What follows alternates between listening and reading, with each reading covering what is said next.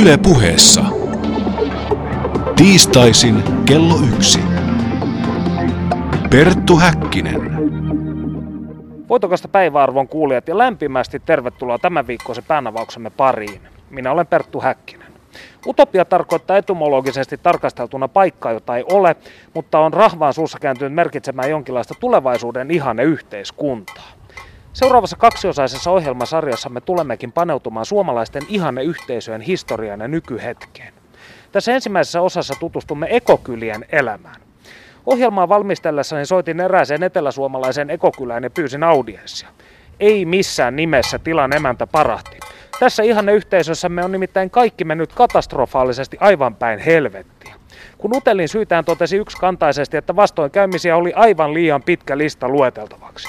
Jos haluat joskus tehdä ohjelmaa tuskien taipaleesta, ota yhteyttä, hän totesi lakonisesti. Emäntä kuitenkin suositteli minua tutustumaan Pirkanmaan Vesilahdella sijaitsevaan kurjen tilan yhteisökylän elämään, koska he olivat kuulemma utoppisessa elämänmuodossaan onnistuneet. Siksi olemmekin saapuneet nyt tänne Lehmänkello lauluun haastattelemaan kyläläisiä. Voisitko näin alkuun esitellä itsenne ja kertoa, mikä on paikkanne tässä yhteisössä? No, mun nimeni on Ira Helsteen ja mä olen täällä tota, niin kuin maanviljelijänä, puutarhurina ja lampurina. Ja on ollut mukana hankkeessa ihan alusta asti, että, että sillä tavalla niin kuin pioneerina tässä. Ja, ja olen niin kuin oman ammattinikin tämän prosessin myötä muuttanut, että tein toisen alan töitä ja kouluttauduin puutarhuriksi, kun tähän, tähän hankkeeseen ystävien kanssa lähdettiin. Mä oon Salla Kononov Praga. Ja mä olen itse asiassa ollut tässä yhteisössä nyt mukana vasta vuoden. Eli muutimme noin vuosi sitten. Ehkä vähän tavallaan sitten paikkaa hakien.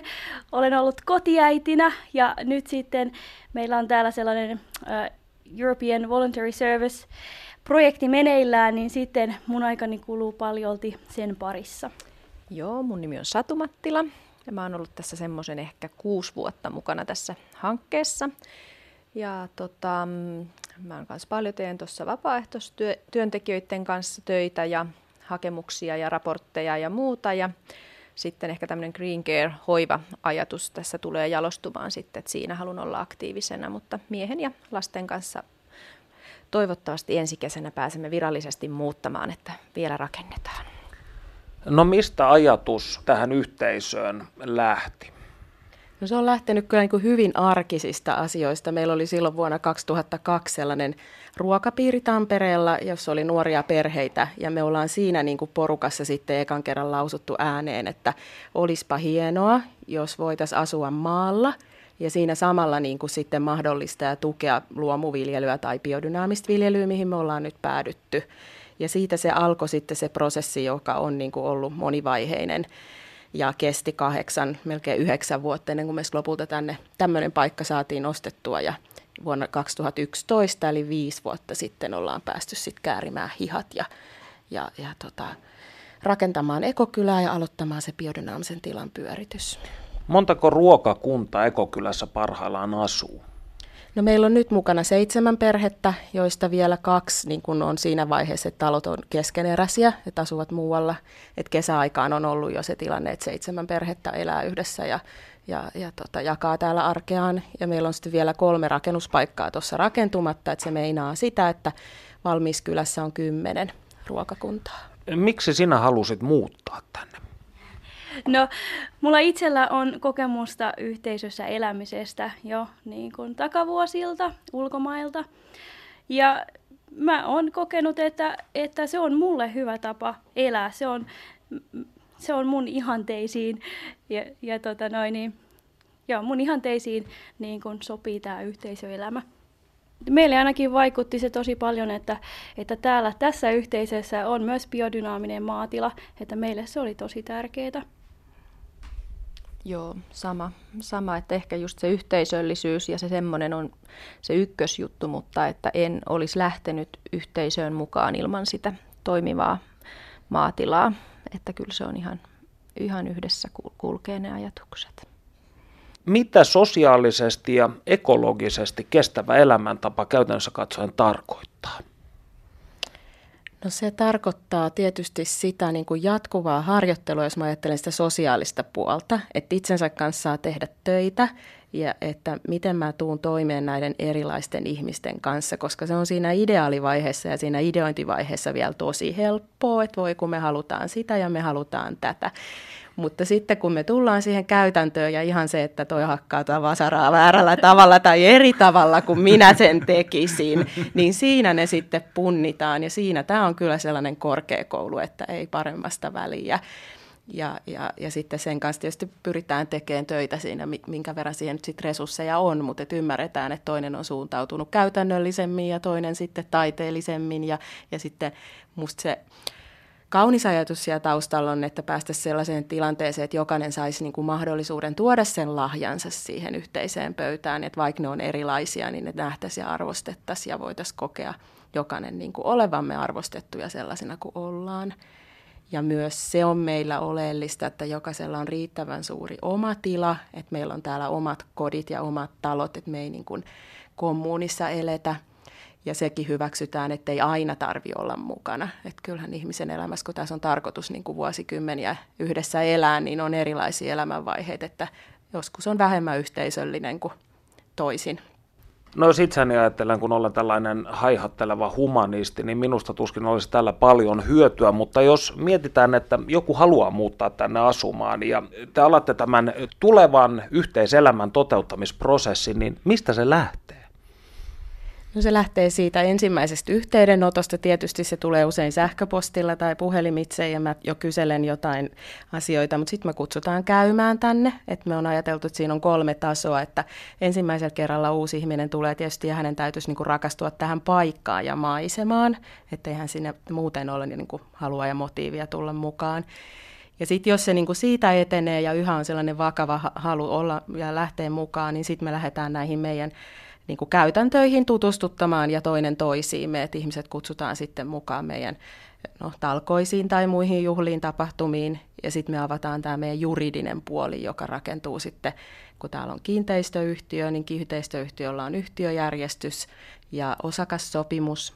Ja sitten meillä, meitä siitä on rakentamistapaohjeet, siellä määritellään sitten niitä rakentamisen niin kuin reunaehtoja. Että se, siinä se on. Ja jokaisella tietysti yksilöllinen se tie. Mutta näin. Ja yleensä se on kestänyt kyllä kuukausia totta kai. Se on isoja ratkaisuja, että lähtee muuttaa elämänsä uuteen paikkaan. Onko teille tullut yhteydenottoa ihmisiltä, jotka ovat selvästi olleet epäsopivia tähän?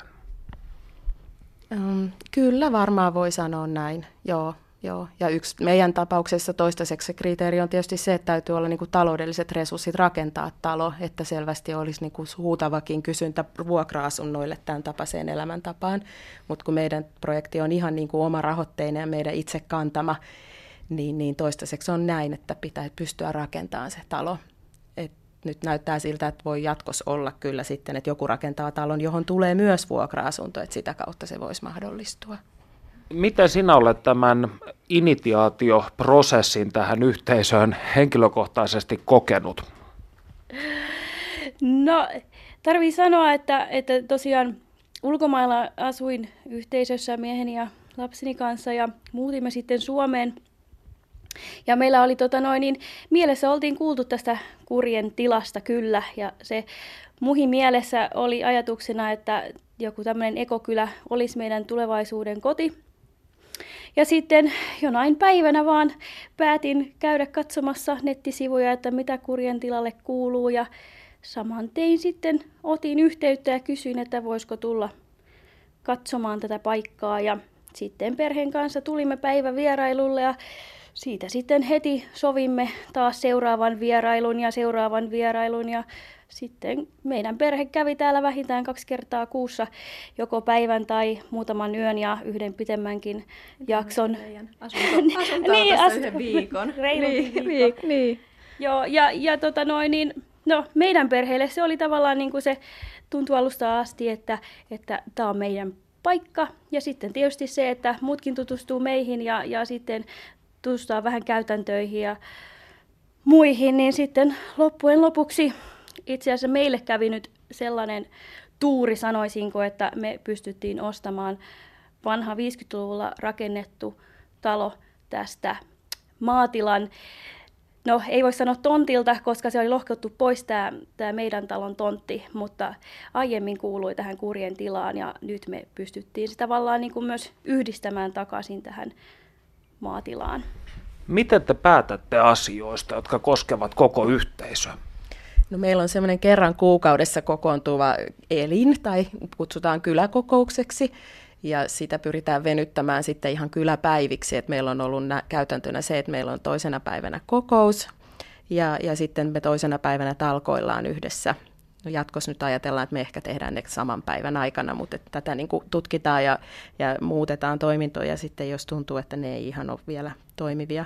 Mutta kyläkokouksessa meillä sitten päätetään, yllättävästi sitä riittää sitä ihan asia-asiaa, ja kun meillä tässä pyöritetään kiinteistöyhtiö- ja ekokyläyhdistystä tässä, niin, niin tota, tullaan yhteen ja keskustellaan ja, ja pyritään tietysti kokousten välillä valmistelemaankin asioita. Jokainen taloyhtiön yhtiökokouksessa istunut tietää, miten painajasmaisia savottaa ne pahimmillaan voivat olla, niin teillä kun on aika paljon tällaista päätettävää ja erilaisia organisatorisia kommervenkkejä, niin kuinka paljon te kinastelette? No kyllä me vaan välillä kinastellaankin joo, ja se on just sitä työkenttää, että miten se kokoustekniikka, että siinä on paljon tekemistä vielä – että, että tota, silloin aina jos tunteet tulee peliin, niin tiedetään, että asiat menee vaikeammiksi, että, että tota, ei se ole helppoa, ei sitä voi väittää ollenkaan, että olisi helppoa tehdä toisten ihmisten kanssa läheisesti yhteistyötä. Millaisissa asioissa tunteet tulevat peliin? No tietysti kun me edetään täällä niin kuin koko persooninamme e, ja aina kyse on ihmisen niin kuin elämän lähikodista ja lähipiiristä näissä päätöksissä, niin se on varmaan sitten jo niin lähellä, että, että helposti ne tulee. Mutta en mä nyt sano, että ne nyt aina tulisi ja niiden kanssa vallan vaan tuloitas, että kyllä meillä niin kuin ihan toimiikin asiat, mutta mm. joskus. Joo, kyllä mä sen näen, niin kuin, että missä me nyt halutaan kehittyä, on just se, että asiat olisi mahdollisimman niin kuin selkeitä ja olisi niin kuin, selkeitä esityslistoja ja hyvin valmisteltuja asioita, että siinä olisi niin kuin se päätettävät asiat ei olisi niin paljon sitä tunne, tunnepitosta asiaa. Ja kyllähän sen tietää siis pelkästään jo parisuhteessa avioliitossa, että kuinka paljon siinäkin hallitukset istuu, istuu ja vääntää, vääntää kättä, kun on kyse milloin mistäkin asiasta, niin, niin tota, totta kai, kun tässä on sitä aika iso avioliitto kyseessä, että on niin kuin ne kaikki lusikat on siinä samassa potissa, että kyllähän se on mielenkiintoista, mutta, mutta kasvattavaa. Eli silloin tällöin täytyy lähettää naapurille kukkapuskaa, kuten muissakin yhteisöissä. Millainen energiapolitiikka ne on? Meillä on tota, yhteinen lämmöntuotantojärjestelmä hakevoimala, josta tota, tulee sitten se, no se nyt ei ole kaukolämpö, kun se on tuossa lähellä, mutta joka taloon tulee sitten lämpö sieltä. Ja, ja haaveissa tulevaisuudessa on, että me saataisiin siihen liitettyä sitten aurinko- ja tai tuulienergiaa. Mm-hmm. Että ideaalitilanteessa meidän kyllä on niin kuin energiaomavarainen. Mm-hmm. Että hädän tullen, e, vaikka valtakunnan verkosta ei mitään tuliskaan, niin me pärjättäisiin täällä. Että siinä on sellainen ajatus. Ja, ja kaikkiin rakennuksiin, myös uudisrakennuksiin rakennetaan ne tu, tota, tulisijat ihan sillä, että se hakevoimakaan ei sieltä siirry ilman sähköä että siellä on pumppu, joka toimii sähköllä. Hakkeen meille, hakkeen meille toimittaa täällä paikallinen yrittäjä. Että Vesilahdessa on kaksikin ihan iso toimittajaa, että se on toiminut hyvin, kun meillä ei vielä valitettavasti omaa metsää ole, että joudutaan se kokonaan niin kuin vielä ulkoistamaan. Miten olette jätehuollon organisoineet? No meillä on kuivakäymälät taloissa, mikä tarkoittaa, ja sitten ne on semmoiset, että meillä virtsa erotellaan, ja virtsa käytetään sitten la- laimennettuna lannoitteena pelloille. Ja, ja uloste, ihmisuloste sitten kompostoidaan ja käytetään viheralueella, että se ei sovellu ruoan tuottamiseen eikä nurmituotantoonkaan. Mutta sitten meillä taas on tuossa tämä maatilan mahtava voimavara, että siellä kulkee niin kuin oma ener- suljettu ravinnekiertonsa, voisi ajatella siinä sitten niin päin. Että meillä on sovitettu meidän nautojen ja lampaiden määrä tähän peltopinta-alaan niin, että, että ne tuottaa just sit sopivasti sitä lantaa joka kompostoidaan ja preparoidaan niillä biodynaamisilla preparaiteilla. Ja sitten se valmis komposti käytetään lannoitteena sit niillä ihmisravintokasveiksi. Et sen vielä korjaan, että se ihmisvirtsakaan ei mene kuin ihan nurmille. Mm. Et kun, näin. Meillä on toi sitten noin meidän harmaat vedet menee, meillä on oma imeytyskenttä ja sitten meillä on oma kaivo, josta tulee sitten vesitaloihin. Ja sitten jokainen oma perheessänsä siis kierrättää, no luulisin, että aika lailla kaiken, mitä kierrättää voi, ettei sitä kukaan nyt käy kyttään, että mitä sä kierrätät. Ja sitten ne viedään, että nyt on just tullut Vesilahteen kaikki, että me ollaan nyt odotettu nämä vuodet tässä, niin nyt on kaikki muovista lähtien tuossa, mitä voi kierrättää. Ja totta, totta kai nyt sitten omat kompostit kaikilla takapihoilla ja, ja, ja No sitten mä en tiedä, liittyykö se nyt tähän vai siihen, kun sä kysyit, että sitä ei, kestävä, ekologisesti kestävää, niin on siis, että meidän pesuaineet on kaikki, pitää olla biohajoavia, mitä me, mitä me käytetään tiskikoneissa ja suihkuissa ja muuta. Että semmoiset nyt tulee. Mm. Ja tietysti vaatteita yritetään kierrättää tässä sitten keskenämme, että kuka tarvii mitäkin, niin käydään ensiksi kysyä naapurilta ja ja sitten siis kimppakyytejä yritetään kehittää sit sitä mukaan, kun väki muuttaa tänne. Että ne kaikki kai siihen vähän kuuluu, siihen energiaan. Mm. Mitä nämä rakennustaparajoitukset olivat, johon alussa viittasit? Joo, se, tota, se on ollut myös sellainen niin meidän itse tehty prosessi, että kun meillä oli siinä kylän etsintävaiheessa ihan semmoisia viikonloppujen mittaisia workshoppeja, missä me sitten työskenneltiin, että no mitä se tarkoittaa se ekologinenkin rakentaminen ja siitä se syntyi. Ja, ja sitten kun me tänne Vesilahteen tultiin, niin se meidän aihio sitten hyväksytettiin kunnan rakennusvalvonnassa, että se on ihan virallinen asiakirja ja liittyy siihen, että jos tänne saa rakennusluvan, niin täytyy noudattaa.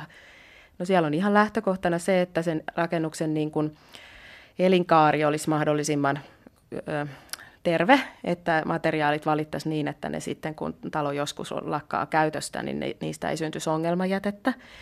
Ja mikä meinaa esimerkiksi muovin käyttö on ihan minimissään. Sitä voidaan käyttää jossain ihan välttämättömissä kosteiden tilojen toiminnoissa. Sitten me ei esimerkiksi laiteta routaeristykseksikään muovista styroksia, vaan siellä on äh, savesta tehtyä lekapapua, mm. tai sitten täällä on myös käytössä sellainen ihan uusi tuote kuin kierrätyslasista tehty vastaava semmoinen kevyt, kevyt eriste, murupuru, papu. Mm. Ja, ja sitten maalit, kaikki muut on semmoisia, että ne eivät niin kuin missään valmistuksen vaiheessa ole myrkyllisiä ympäristölle. Ja se kuiva käymällä jo mainitsin. Ja sitten esimerkiksi kattotiilet. Meillä on savea, ei, ei betoni kattotiiliä, koska betoni on jo taas sit sisältää myrkkyjä. Mut, mutta sitten olin tulossa just siihen, että sitten jos tuotteet on kierrätettyjä, niin sitten näistä joustetaan. Mm. Että, että jos vaikka ottaa vanhat betonitiilet uudelleen käyttöön, niin sitten voi laittaa. Ja täällä onkin kahdessa uudessa talossa niin kuin kierrätetyt kattotiilet. Joo, ja meidän talossa sillä siis täällä on niin kuin hirsitaloja ja sitten on ekovillalla eri, eristettyjä taloja ja sitten tota, meillä on rossipohja. Me ajatellaan, niin kuin, että se talo oikeasti sitten tuulettuu myös sieltä alhaalta. Ja tota, sitten meidän talossa on paljolti sitten kier- kierrätystä, että se on sitten se miehen intohimo, että se tori ja muut tämmöiset palstat, jossa kierrät, rakennustavara kiertää, niin sieltä sitten harkot ja väliovet ja vaikka mikä sitten on löytynyt ja sähköjohto ja vaikka mitä, että että semmoinen, jokaisella on niin ehkä se oma lähtökohta siihen, että mikä on se oma ekologinen ajatus, mutta sitten on vielä se yhteinen paperi, mikä sitoo sitten. Ja sitten me ollaan myös tietoisia niin kuin sähkömagneettisen säteilyn niin kuin mahdollisista haittavaikutuksista, että meillä lähdetään siitä, että täällä ei ole niin kuin, äh, wifejä, että meillä on niin kuin kaapeleina, netit tulee kaapeleina ja meillä on valokuitu, mikä on tietysti ihan mahtava juttu, niin, niin näin. Ja annetaanpa tässä vaiheessa puheenvuoro Panu Hietanevalla. Perttu Häkkinen. Toimittajakirjailija Kirsi Haapamatti julkaisi viime vuonna yhdessä valokuvaaja Suvi Elon kanssa Unelmien ekokylät kirjan, jonka tekovaiheessa hän tapasi kymmeniä suomalaisia, jotka asuvat ekokylissä. Nyt luomme katsauksen suomalaisten ekokylien maailmaan ja tutustumme hieman niiden historiaan. Kartoitetaan aluksi suomalaisten ekokylien määrää. Onko olemassa tietoa siitä, että kuinka monta yhteisöä Suomessa on ja kuinka paljon niissä asuu ihmisiä? Riippuu, riippuu kovasti laskijasta. Niitä on 15 tai 50 vähän määritelmästä ja katsantotavasta riippuen. Jossain vaiheessa arvioitiin, että niissä asuu vähän yli 200 ihmistä, mutta voi niitä olla 500kin se johtuu vähän siitäkin, että asumisen intensiivisyys vaihtelee, että jotkut saattaa asua näissä ekoyhteisöissä kesäisin tai muutoin vähän kausittaisesti. Ja sitten moni yhteisö laskee asukkaikseen tai jäsenikseen ihmisiä, jotka on muuten mukana sen yhteisön toiminnassa syvällisestikin, mutta saattavat asua jossakin omillaan muualla. Tähän ekokylä-kysymykseen liittyy tosiaan määrittelemisen vaikeus. Mistä oikeastaan puhutaan, kun keskustellaan ekokylistä? Onko ekokylälle olemassa jonkinlainen vakiintunut määritelmä? Ei ole vakiintunutta määritelmää Suomessa eikä oikeastaan missään. Ja tämän kirjanteonkin tiimoilta sellainen ajatus tässä voimakkaasti nousi, että jokainen yhteisö määrittelee itse itsensä ja tosi monessa yhteisössä ei edes ekokylää tai ekoyhteisösanaa mainita, ei välttämättä edes eko etuliitettä, vaikka se, se sellaiseksi voitais, voidaan ihan hyvin las, laskeakin, että on ekoyhteisöjä, yhteiskyliä ja yhteisöjä. Mutta määritelmiä on kyllä tehty. Esimerkiksi maailman ekokyläverkostolla on tämmöinen itsearviointikriteeristö. Ja siinä tärkeä asia on se, että miten kestävä se ihmisten elämäntapa siinä yhteisössä on. Jotenkin näin se määriteltiin, että mm, se elämäntapa ei saa heikentää ympäristön elinvoimaisuutta siinä ympärillä, vaan pikemminkin voimistaa sitä. Sitten on Ruotsin rakennuslaitos tehnyt omat kriteerit, jossa on lähinnä tämmöinen asumisen ekotehokkuus ja rakentamisen ekologisuus kärkenä. Sitten tämmöinen yhdysvaltalaistutkija Robert Gilman painottaa sitä paitsi kestävää kehitystä toki ja sitä ekologista elämäntapaa, niin myös sen yhteisön kokoa. Että hänen määritelmän mukaan ekokylässä ei voi asua yli 500 henkilöä, että se sitten jotenkin vesittää sen ekoyhteisöajatuksen siinä. Mutta lyhyesti voidaan sanoa, että tämmöinen ekologinen elämäntapa ja ainakin jonkinasteinen yhteisöllisyys on yhteisiä asioita kaikille ekokylille. Kirjoitat teoksessasi, että ekoyhteisössä asuneet ihmiset suhtautuivat vaisusti tai epäröivästi lähettämiisi haastattelupyyntöihin. Mistä moinen suhtautuminen? No on ollut aika paljon sitä, että näistä yhteisöistä kirjoitetaan vähän niin kuin tarkoituksenhakuisesti erittäin leimaavasti. Mun näkemyksen mukaan näin oli ennen, ei ehkä niinkään enää. Mutta on haluttu luoda ekoyhteisöstä semmoinen kuva outojen hippien paikkana, jossa tehdään kaikkia valtavirrasta poikkeavaa ja kummallista. Varsinkin silloin ennen 2000-lukua, kun Keuruun ekokyli ja Suomineito-yhteisö perustettiin, ne sai valtavasti mediatilaa, mutta se ei ollut heidän piirtaan yleensä kauhean positiivista, että Liian usein näitä asioita käsitellään yksilön näkökulmasta. Valitaan siihen haastattelun tyyppi, joka kertoo, että hän on tava- syystä tai toisesta pudonnut tukiverkkojen, turvaverkkojen ulkopuolelle ja saa apua tästä yhteisöstä, ikään kuin pelastusta. Tämäkin voi olla ihan totta, mutta ymmärrän kyllä hyvin, että ekokylien asukkaita harmittaa, jos tämä on se ainut kuva, mikä heistä annetaan. Se on valtavan työtelijästä yrittäjähenkistä porukkaa, joka idea tekee vaikka mitä todella aktiivisesti, että yhteisössä on voimaa sen takia, että siellä on paljon tekeviä käsipareja, niin tehdään paljon asioita, niin kyllä varmasti yhteisöjen ihmisiä on harmittanut tämmöinen yksipuolinen käsittely. Ja sen takia ehkä, ehkä kaikki ei halunnut ihan niin täysin rinnoin tähän kirjaankaan lähteä arkeaan avaamaan. Ovatko kaikki ekoyhteisöissä asuvat ihmiset nuoria ja vetreitä parhaassa ruumiin voimassaan vai onko niissä sijaa myös vanhuksille? Tosi ilahduttavan moni suomalaisesta yhteisöstä, ekoyhteisöstä ajattelee ihmisen elinkaarta sillä tavalla, että yhteisössä pitäisi, pitää pystyä asumaan vanhanakin. Tämä on oikeastaan näissä kaikissa tullut esille.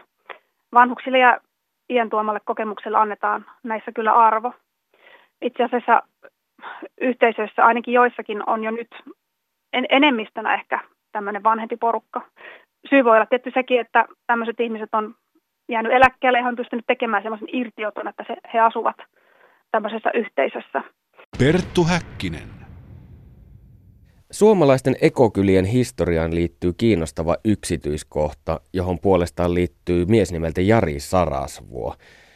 Kerrotko hieman tästä, mitä hänellä on tekemistä suomalaisten ekokylien historian kanssa? Joo, Sarasvuo Jari ehkä tulisi ensimmäisenä mieleen, kun tässä, tästä aihepiiristä puhutaan, mutta Kävi tosiaan niin, että vuonna 1997 Marketta Horn niminen nainen oli vieraana Sarasvuon ohjelmassa. Marketta Horn kertoi siellä katsojille ja Sarasvuorolle, että hän haluaa perustaa maalle omavaraisen naisekoluostarin. Ja television voima oli valtava silloin varsinkin ja puhelinnumero näkyi siinä ruudulla, niin Marketta Horn sai tosi paljon yhteydenottoja. Ja tästä ohjelmasta oikeastaan lähti käyntiin aikamoinen tapahtumien vyöry ja sen myötä perustettiin kaksi uutta Keuruun ekokylä ja Suomineito-yhteisö Ähtäri, ja nämä molemmat on yhä toiminnassa. Suomineito on kyllä nykyään nimeltään Luomukylä Gaia. Että kyllä tämä Sarasvuon ohjelma oli ihan, ihan tämmöinen käänteen tekevä asia suomalaisissa, suomalaista ekokylien kehityksestä. Suomalaiset ovat perustaneet utopia-yhteisöjä jo ennen kuin Suomea oli edes olemassa, mutta varsinaisten ekokylien kulta-aika on ollut 2000-luvulla. Miksi nimenomaan 2000-luvulla? Silloin oli tämmöinen yhteisökylien kehittämishanke, ja se saattoi yhteen ihmisiä, joita kiinnosti tällainen asumismalli. Tämän hankkeen aikana ihmisiä verkostoitu valtavasti ja moni tämmöinen verkosto realisoitui sitten y- yhteisöksi asti. Ja toki 2000-luvulla on tämmöinen uusi yhteisöllisyys ja halu, halu muodostaa uudenlaista yhteisöllisyyttä ja asua, asua yhdessä, niin se, se on noussut ajatuksena. Kaikissa yhteisöissä tarvitaan tietysti säännöt, joiden noudattaminen mahdollistaa kitkattoman yhteiselon, mutta kuinka näistä säännöistä sovitaan ekoyhteisöissä? Onko niissä vakiintuneita käytäntöjä tämän suhteen? Kyllä yhteisössä on e, säännöt, että miten eletään. Joissakin on vähän tarkemmat ja joissakin vähän, vähän löysemmät. Keuruun ekokylässä muistaakseni oli tämmöinen kolmen koon sääntö, joka lyhykäisyydessä on, on, että älä kännää, älä käännytä, älä kähinöi. Ja jossakin taas määriteltiin rakentamisesta, että pihalle ei saa laittaa liian suoria nurmikkoalueita, joita sitten jouduttaisiin jurnuttamaan koko ajan. Ja tosi monessa yhteisössä tai kaikissa itse asiassa on jonkinnäköinen asukkaaksi tulosysteemi, eli ei sinne pääse asumaan, ellei se yhteisö hyväksy. Että tässä prosessissa usein käydään puolia toisin läpi, että onko henkilö ylipäätään sopiva sinne yhteisön jäseneksi. Millaiset asiat sitten aiheuttavat ekoyhteisöissä asuvien ihmisten välille kitkaa? Erilaisten persoonien yhteen törmäykset. Jotkut ei haluakaan ehkä olla koko ajan toisten kanssa tekemisissä ja toisille se vaan sopii erittäin hyvin. Et oma tila on näissä yhteisöissä usein todella yksityinen että sinne toisen kotiin tai huoneeseen ei mennä noin vain, koska siellä ollaan jo muuten paljon yhdessä niissä yhteisissä tiloissa.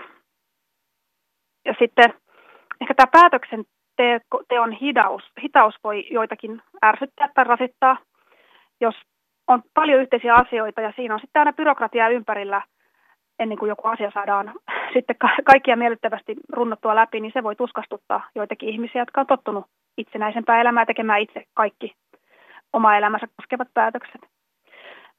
Kyllä skisma voi aiheuttaa tämmöiset työvelvoitteet, jos yhteisössä on jaettu hommat, että kuka tekee mitäkin ja arja täytyy pyöriä, niin aina löytyy niitä ahkerampia ja sit toiset haluaa sluibailla. Että no äsken luetellut asiat ei ole ehkä semmoisia suurimpia, ne on tämmöisiä esimerkkejä arjen ongelmista, joita nyt meillä kaikilla on ihan millä tavalla tahansa asummekin sitten. Mutta suurin haaste on ehkä tämmöinen porukan vaihtuvuus, aste, se sitoutumisen aste.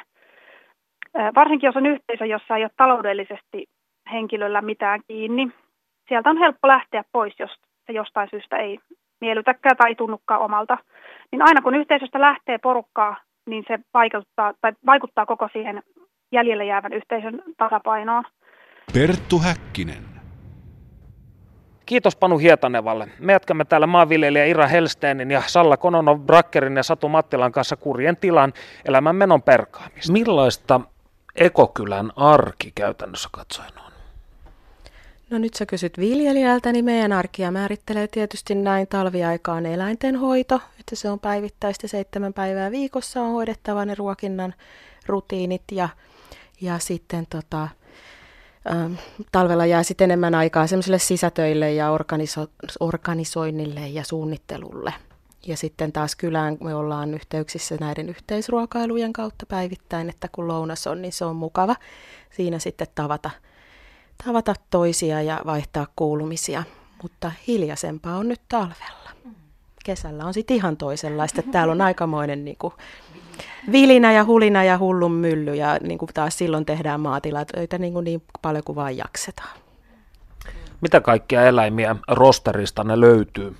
No meillä on suomenlampaita ja sitten meillä on kyyttökarjaa ja sitten meillä on maatiaiskanoja. Että se on yksi ideologinen valinta kanssa, että on tällaisia alkuperäisrotuja halutaan pitää ja, ja tota, niiden niin kuin elämää edistää ja ajatellaan sitten myös siinä, että se tavallaan sen laadullisuus on sen määrän niin kuin lisäksi tai ohella tärkeämpi kriteeri. Että iso, iso rotusista lihakarjoista tulisi tietysti yhdestä yksilöstä enemmän myytävää lihaa, mutta, mutta tota, tällä me ollaan valittu.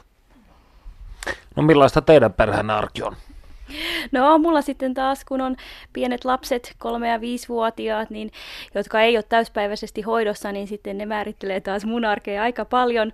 Ja sitten musta tuntuu, että kyllä täällä talvellakin on vilinää sitten, kun on viikonloppuisin muita lapsia, niin sittenhän se on paljolti sitä, että ollaan ulkona ja mennään. Onneksi myöskin se, että on kavereita paljon lapsilla, niin se tarkoittaa, että sitten aikuisilla voi olla enemmän aikaa nimenomaan sitten tehdä näitä yhteisiä juttuja yhteisön hyväksi, että, että paljon suunnittelua ja kyllähän meillä näitä kokouksia on, on sitten myöskin semmoisia epävirallisia tuolla pihalla puskanjuurilla, kun marjoja kerätään taikka, taikka katsotaan lasten perään. Eli koko ajan kokoustetaan. Just niin.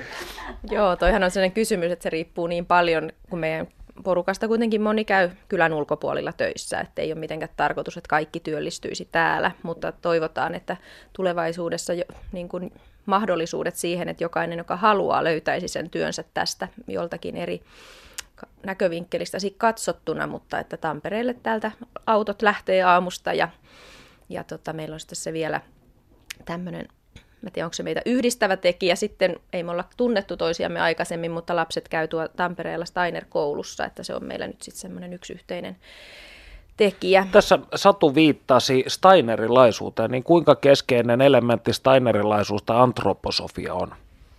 No sanotaanko näin, että se varmaan on meillä monella niin kuin taustalla, mutta se on niin kuin antroposofian lähtökohtakin on se, että, että ihminen on kuitenkin täysin vapaa, että se mua puhuttelee siinä, että ihminen on hengen alueella vapaa, että, että on tietysti helpompaa elää yhdessä, jos jaetaan se yhteinen jonkinlainen arvopohja ja ihmiskäsitys mutta me ei niin kuin edellytetä sitä, että meillä lukee ihan meidän yhtiöjärjestyksessä ja joka, jokaisessa virallisessa asiakirjassa, että kyllä on uskonnollisesti ja poliittisesti sitoutumaton, että, että se vapaus on oikeastaan se tärkein arvo.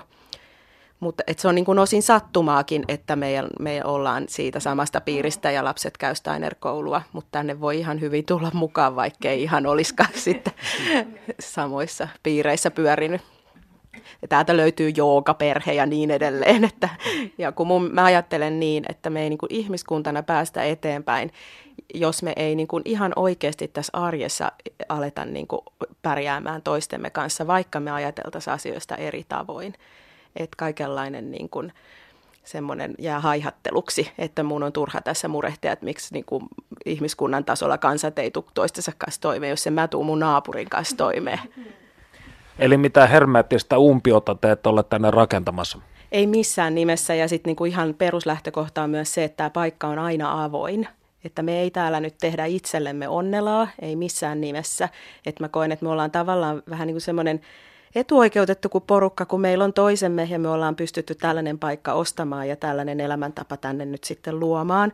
Mutta me ei tehdä tätä itseämme varten, että, to, että toivotaan, että tämä rikastuttaa tämä tämä paikka niin kuin kaikkien halukkaiden elämää. Meillä on, meillä on siis joka kesä lauantai juhannuksesta eteenpäin. Meillä on semmoinen kesätori tuossa pihassa, pop-up-kahvila, jossa käy naapurustoa ja käy Tampereelta väkeä ja Helsingistä mäkeä ja mökkiläisiä Vesilahdessa on paljon, niin he käy täällä. Ja ja tota, viihtyvät siis, että joku voi ostaa sen kupin kahvia ja olla tuossa kolme tuntia tuossa meidän puutarhassa, että se on se, myös se yksi siitä kesään liittyvä asia. Ja sitten taas tämän Ekokylä-yhdistyksen nimissä me tehdään sitten koko aika enemmässä määrin yhteistyötä Vesilahden kunnan kanssa ja seurakunnan ja partion ja nuorisotoimen ja muuta, että yritetään, niin kuin, että nämä meidän vapaaehtoistyöntekijät hyödyttäisiin myös ihan koko tätä Vesilahtea, että tarkoitus on edistää sitä maaseudun elävyyttä, että se pysyy elävänä eikä, että ei tehdä omaa nukkumalähiömme tänne, vaan tarkoitus on olla ihan aktiivinen, avoin toimija kansainvälisesti ja kansallisesti ja ihan tässä paikallisesti. No ainakin tuo biodynaaminen viljely, niin sehän on Steinerilaista perää käsittääkseni, niin mitä biodynaaminen viljely käytännössä katsoen tarkoittaa? No, biodynaaminen viljely on niin kuin luonnonmukaisen viljelyn vanhin suuntaus itse asiassa, että Rudolf Steiner on pitänyt tämän maatalouskurssin, jossa hän antoi ohjeita tähän vuonna 1924. Et varsinainen luomuliike lähti sitten vasta 60-luvun lopulta ja 70-luvulta liikkeelle.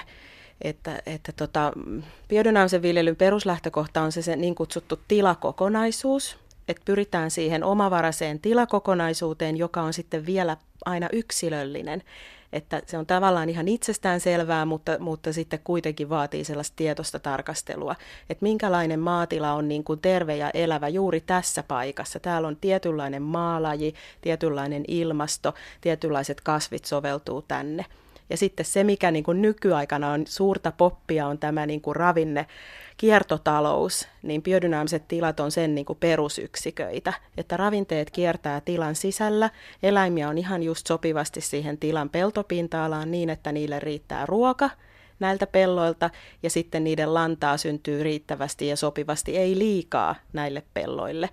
Että tota, siitä niin kuin lähdetään. Ja sitten se on niin kuin tasoja löytyy sitten niin kuin kasvien ja eläinten lisäksi on se sosiaalinen taso ja sitäkin biodynamiikassa sitten niin kuin tietoisesti vaalitaan, että ei se ole niin kuin sattumaa, että täällä on myös ihmisten yhteisö. Että nähdään, että ne tilalla elävät ihmiset on sitten ihan yhtä tärkeitä kuin ne muutkin elintasot. Ja, ja että meidän tehtävä niin kuin ihmisinä on sen tietoisuutemme avulla sitten niin kuin hoitaa ja ohjata sitä kokonaisuutta semmoiseen terveeseen ja kestävään suuntaan että, että vielä senkin tässä näinkin meidänkin tilan peltoja oli viljelty 25 vuotta ihan tavanomaisesti. Karja on lähtenyt pois joskus 80-luvulla ja se tarkoittaa sitä, että pellot ei ole saanut lantaa, ja joka taas johtaa siihen, että niiden elävyys väistämättä vähenee. Niin mä näen, että minä ja mun mieheni, jos me tässä nyt 25 vuotta jaksetaan viljellä ennen eläkeikää, niin me päästään niin kuin aloittamaan se tervehdysprosessi, tervehdyttämisprosessi sen maan kanssa ja sitten meidän jälkeen tulevat sukupolvet jatkaa siitä ehkä se moni, monimuotoisuus, että kun sulta joskus kysytään tai aina kysytään, että mitä sä viljelet, niin se on mun mielestä ehkä se hämmästyttävä asia, että kuinka paljon sitten kuitenkin erilaisia ja rohkeita kokeilujakin, mutta että myös ihan sitten tosi laajalla skaalalla saadaan erilaista ruokaa. Niin olen ymmärtänyt, että tänne paratiisin puutarhaan on tarkoitus vesimelonejakin kylvää. Mä oon yrittänyt, mutta niistä ei kyllä tullut mitään. Ne olisi pitänyt laittaa kasvihuoneeseen. Mutta siis meillä on noin 40 niin kuin kasvia viljellä, eli se on sitä avomaa puutarhatuotantoa ja, ja sitten meillä on rinnalla pieni kasvihuone niin, niin ajatus on se, että, että koko se, mitä me tarvitaan, ja, niin saataisiin tältä omalta tilalta. Ja sitten siihen se sama, sama ajatus, että, se ei ole, että me ei viljellä vaan itsellemme, vaan me viljellään niin, että muut naapuritkin voi tulla ostamaan. Ja, ja sitten me viljellään esimerkiksi sinne Tampereen Steiner-koulun keittiön tarpeisiin. Joo, kyllä. Eli oletteko te lähellä omavaraistaloutta jo?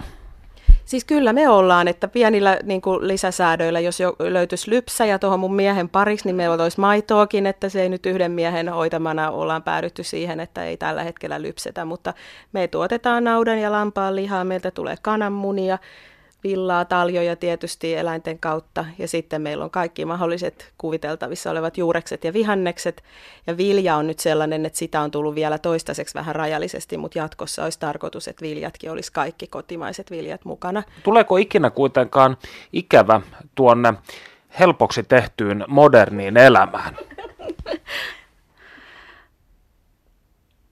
Tosi harvoin. Siis tosi harvoin. Joo, ja mä näen, että tämä on itse asiassa se mitä modernein tapa, että kyllä me niinku tulevaisuustyötä täällä tehdään, että mitä ihmiskuntana voitaisiin päästä eteenpäin. Että tämä on nyt niinku yksi sellainen no laboratorio on ehkä huono sana, kun puhutaan maatilasta, mutta me nyt kokeillaan, että toimiiko tämä ja mitä se tarkoittaisi. Ja, ja mun ideaalimaailmassa ehkä olisi niin, että sen sijaan, että meillä Suomessakin on niin kuin autio maaseutu ja kaupungissa ihmiset, että miksei meillä voisi olla tällaisia niin kuin paikallistalouden yksiköitä, että meidän maassa olisi niin kuin, en tarvinnut ihan just olla vaikka biodynaamisiakaan tiloja, mutta eläviä yhteisöjä. Nyt päästiin asian ytimeen. Olen nimittäin palannut halusta kysyä, että koetteko, että tällainen malli voitaisiin ikään kuin laajentaa kattamaan suurempiakin yhteisöjä?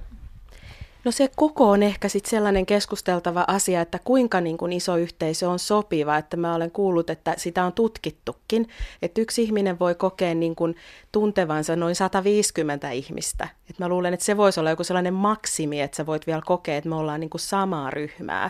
Ja meidän tilalla tulee olemaan noin 50 ihmistä, jos täällä ne 10 taloutta vapaaehtoistyöntekijöineen on, että, että nyt tuntuu, että se on meille sopiva määrä, mutta toki meillä on sitten tässä ympärillä ihmisiä ja naapureita, jotka on kyllä kyllä jo meidän niin kuin, omia ihmisiä ja tuttuja, että ei se rajaudu niin kuin johonkin tiettyyn. Mutta kyllä mä oikeastaan ajattelen niin, että mä toivoisin, että, että jos tämä toimii, niin tämä voisi olla sellainen yksi malli toimia. Ja, ja, tota, ja koska maatalous on kriisissä, se on meillä Suomessa kriisissä ja se on niin kuin globaalisti kriisissä ja mä näen, että se on niin kuin ajateltava ihan uudelleen. Että maatalous ei oikeastaan lähtökohtaisesti voi olla bisnestä. Et siksi se on ongelmissa, koska siihen sovelletaan niitä samoja niin kuin lakeja, jotka niin kuin bisneksen teos on, ja se ei kuitenkaan ole sitä. Miksi ei? Maatila on ja maatalous on kuitenkin luonnonyhteyksien kanssa tekemisissä ja silloin siinä on niin, kuin niin paljon erilaisia tekijöitä, voimavaikutuksia ja muuttujia, että se ei vaan toimi niillä ja lailla. Mun mielestä haluaisin vaan lisätä, että mun mielestä tämä ei ole mitään utopiaa, tämä ei ole pelkkää haavetta, vaan mun mielestä me ollaan todistettu, että, että tämä toimii, tämmöinen meidän malli nyt ainakin meille. Ja annetaanpa tässä vaiheessa puheenvuoro Panu Hietanevalle. Perttu Häkkinen. Oulun yliopiston aate- ja oppihistorian professori Petteri Pietikäisen mukaan utopia-ajattelulla eli utopismilla on monta uomaa, mutta vain yksi kirjallinen alkulähde. Ja se on Thomas Mooren Utopia-kirja vuodelta 1516. Näin Pietikäinen toteaa tammikuussa ilmestyvässä Ajatusten lähteillä aatteiden ja oppien historia teoksessa, jonka toinen toimittaja hän on. Mutta nyt Pietikäinen johdattaa meidät vuonna 1535 kuolleen lakimies, renesanssihumanisti ja valtiomies Thomas Mooren maailmaan ja ajatuksiin. Lähes jokainen meistä on kuullut puhuttavan Mooren utopiasta, mutta harvempi on lukenut sen kannesta kanteen. Kuinka selittäisit Moorea tuntemattomalle ummikolle, mistä kirjassa on kyse? No lyhyesti sanottuna Thomas Mooren utopia äh, kertoo kuvitteellisesta yhteiskunnasta, joka on juuri tämä utopia. Saari, joka on jossakin äh, Amerikan mantereen lähistöllä. Ihan kuvitteellinen, fiktiivinen kuvaus. Että hän käyttää tätä termiä utopia nimenomaan siinä merkitykset. Se viittaa johonkin paikkaan, jota ei ole olemassa. Uh topos, joka on tämä utopian kantasana vanhaa kreikkaa, se tarkoittaa ei-paikkaa. Eli Thomas More kuvaa siinä ei-paikkaa, joka kuitenkin mahdollisesti voisi olla hyvä paikka, eli eutopia. Tämä on tämän Moren kirjan niin kuin, sen toisen osan keskeinen sisältö – kirjassa on myös ensimmäinen osa tai ensimmäinen kirja, ja siinä puolestaan sitten Thomas Mooren ää, fokus on oman aikansa yhteiskunnan mm, kritiikissä, joka on hyvinkin voimakasta. Eli tämä ensimmäinen kirja on yhteiskuntakritiikkiä ja sitten sen teoksen toinen kirja on sitten varsinainen kuvaus utopiasta. Ja tämä kirja on nyt sitten noin 500, tai oikeastaan tarkalleen 500 vuoden ajan tämä vielä ilmestyy loppusyksystä 1516, niin se on vaikuttanut valtavasti sellaiseen yhteiskunta-ajatteluun, jossa keskeistä on ollut sekä kritisoida oman aikansa puutteellista yhteiskuntaa, että kuvata sitten sitä ihane-yhteiskuntaa. Eli nämä, nämä kaksi elementtiä on tuossa Thomas Moren kirjassa ihan, ihan keskeisiä. Siinä on toisaalta tämä vallitsevan englantilaisen, ehkä eurooppalaisen ää, yhteiskunnan, yhteiskuntajärjestyksen ja valtajärjestelmän arvostelu. Se on yksi keskeinen osa tätä ydintä. Toinen keskeinen osa sitten tämän, voisiko sanoa radikaalisti paremman yhteiskunnan, jopa niin täydellist, täydellistymiseen kykenevän yhteiskunnan kuvaus. Että nämä kaksi elementtiä on sitten tullut olemaan länsimaisen utopia-ajattelun kova ydin. Millaiset asiat Thomas Mooren mukaan uhkaavat utoppista maailmaa? Utopian kuvauksessa, kun se on ihane yhteiskunta, noin englannin kokoinen saari, jossa on noin 50 kaupunkia, jotka kaikki muistuttaa toisiaan, elämä aika yhdenmukaista, mutta myös hyvin turvallista, Eli siellä ei ole niin kuin sisäisiä konflikteja käytännössä juuri, juuri lainkaan. Että tavallaan sisäisesti ei uhkaa mikään. Utopia, ulkoisia vihollisia on historian aikana ollut. He ovat käyneet sotia, uh, mutta he ovat selviytyneet voittajina näistä sodista ja, ja tuota, tilanne tuntuu olevan aika stabiili täällä Mooren utopiassa. Ei ole näköpiirissä asioita, jotka, jotka uhkaisivat sitä. Miksi Moore sitten kirjoitti utopian? Tuossa aiemmin viittasit jo siihen, että kansien välistä löytyy yhteiskuntakritiikkiä, mutta oliko hänellä muita motivaattoreita? Tämä on asia, josta tutkijat on keskustelleet kohta sen puoli tuhatta vuotta. Että voi sanoa, että osittain arvoitus, miksi hän kirjoitti utopian.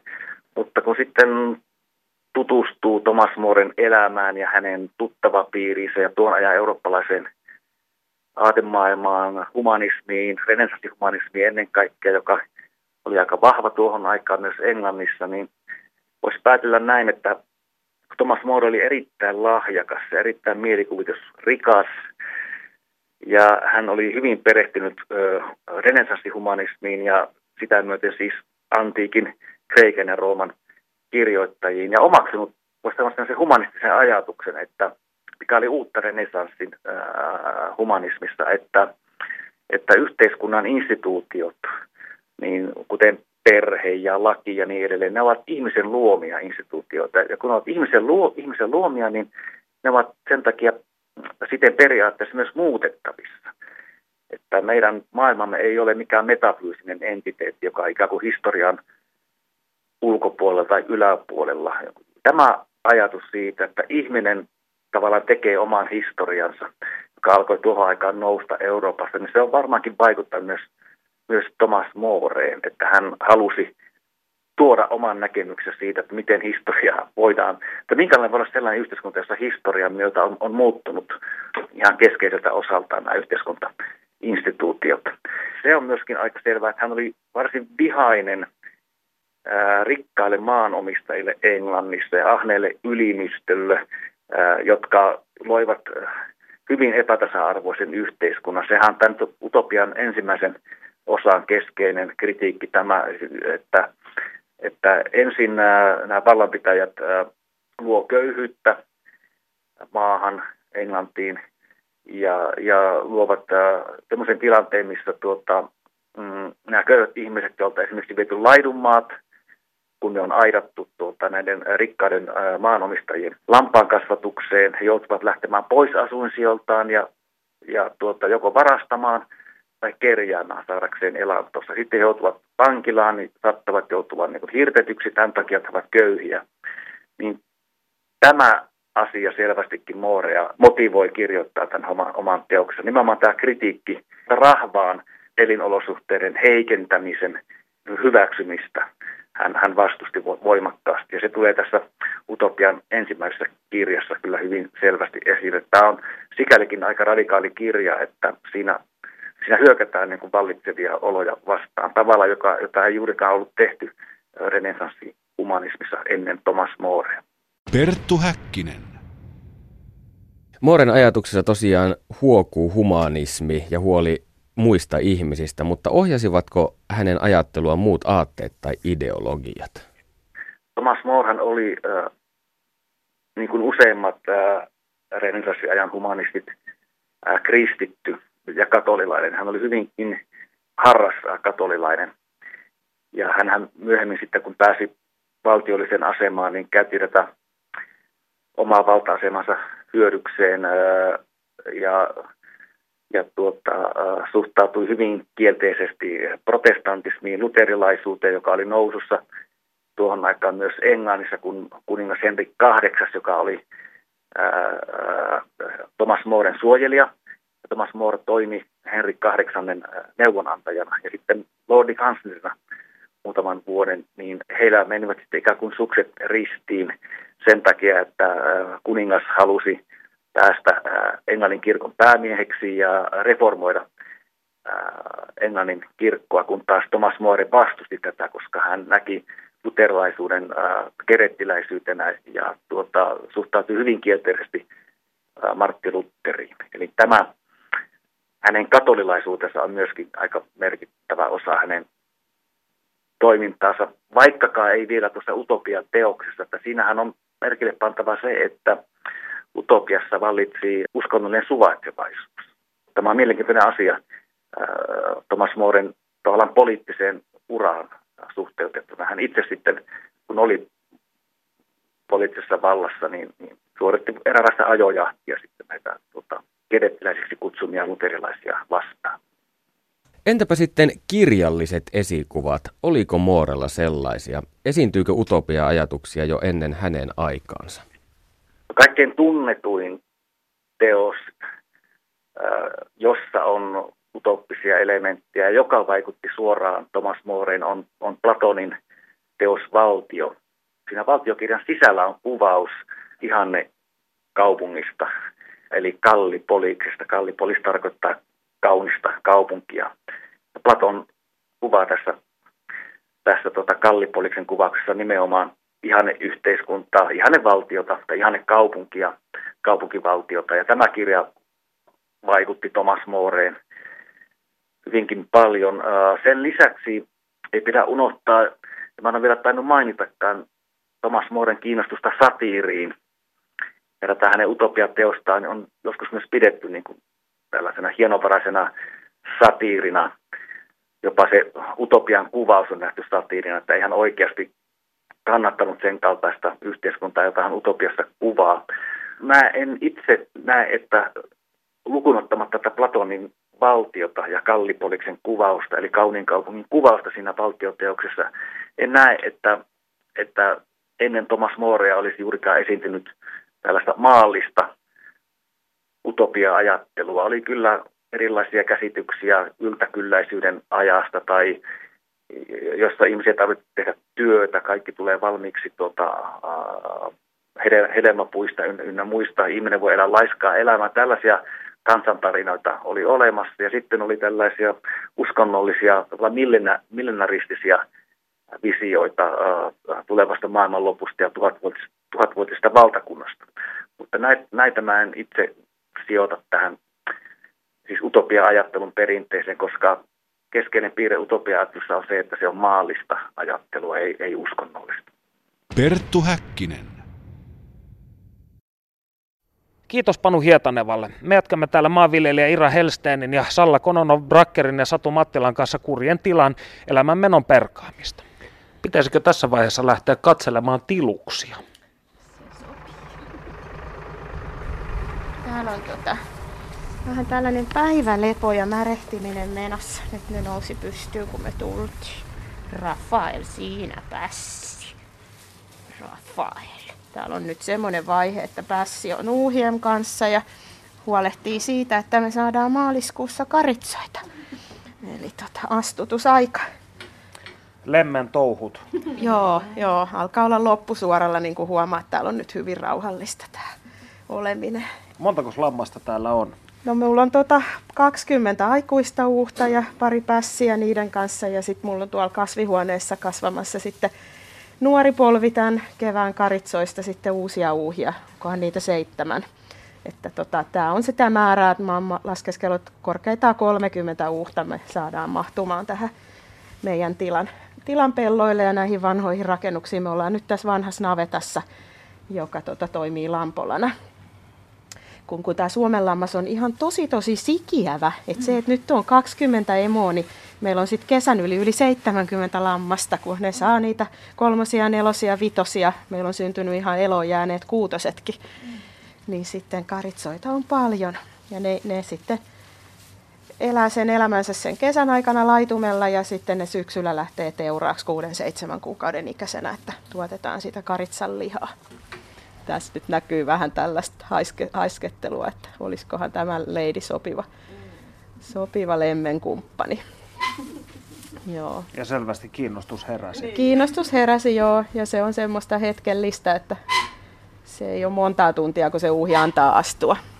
Et sitten se täytyy olla tosiaan tarkkaavaisena, ettei tilaisuus mene ohi. no, jätetään nämä viehättävät eläimet suorittamaan soidin menojaan. Perttu Häkkinen.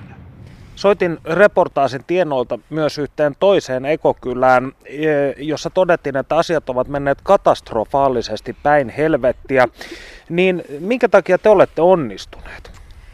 No varmaan siinä, että meitä oli heti alkuun kuitenkin riittävän monta ja sitten me ollaan onnistuttu siinä, että me on niin kuin, meidän ajatus siitä yhteisöllisyydestä, että me niin kuin tasaveroisesti, me on esimerkiksi kaikki laitettu ihan yhtä paljon rahaa tähän kaikkeen yhteiseen. Ja, ja se niin kuin on semmoinen asia, mistä me huolehditaan. Mutta sitten myös se, että me ollaan joukko, jolla oli sitä pääomaa. Että jos ei sitä pääomaa yhtään ole, niin kyllä se alku on hyvin vaikea. Että nämä ne varmaan on ne tekijät, ne sosiaaliset kysymykset ja sitten talous. Hmm.